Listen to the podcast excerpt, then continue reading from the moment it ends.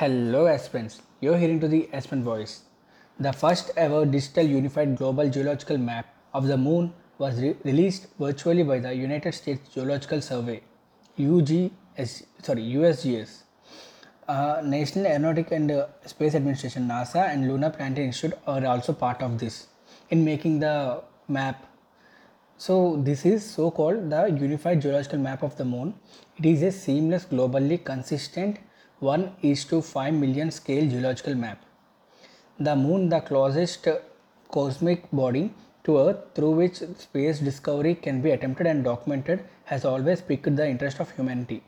The researchers built on the original digital innovation of the six 1 is to 5 million scale lunar geological maps comprising of the near central far east, west, north, and south sites that, uh, that was released in 2013.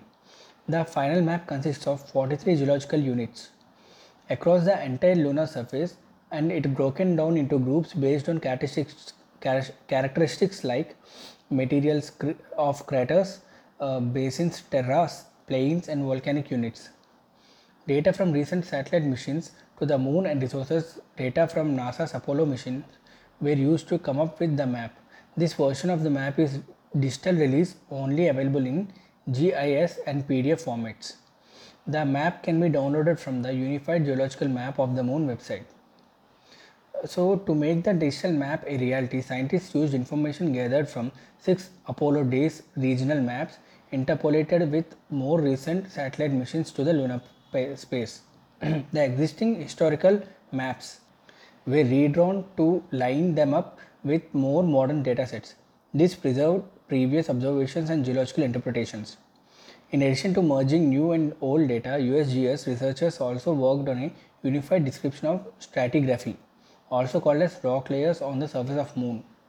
This helped resolve issues from previous maps when rock names, ages and descriptions were periodically inconsistent. Now let's understand all about the moon as we are talking about the moon and its profile. It is also known as Luna and created 4.6 billion years ago and it is widely accepted that it was created when earth collided with a planet sized object like very big Theia. It is the fifth largest moon in our solar system and is the second brightest object in the sky. And there are so many missions targeting Lunar South Pole because it is the most interesting part because the South Pole region also contains the fossil record of the early solar system. So, uh, in that attempt, the ISRO Indian Space Research Organization Chandrayaan 2 is an a- active mission that targets the lunar South Pole for exploration. Like Chandrayaan, other moons missions like the Artemis, that is a crewed exploration program of NASA, plan to send humans to the lunar South Pole by 2024 and in due course of time establish a permanent presence on the moon. These present and future moon mission success can be further helped by the digital map of the moon. So you can understand that this map has a pretty big significance. This map provides vital information of vital inf- information for new scientific studies by connecting the exploration of specific sites on the moon with the rest of the lunar surface.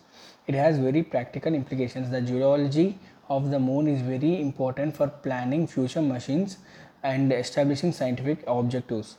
It will serve as a blueprint for future human missions and a source of research and analysis for the educators and the general public interest in the lunar geology. This is all about the information and the insight of unified geological map of the moon. I hope you like this episode. If you do like this episode, please share it to your friends and also you keep listening to my podcast by following me. And also, if you want the notes, the notes will be given in my blog. You can follow me there also.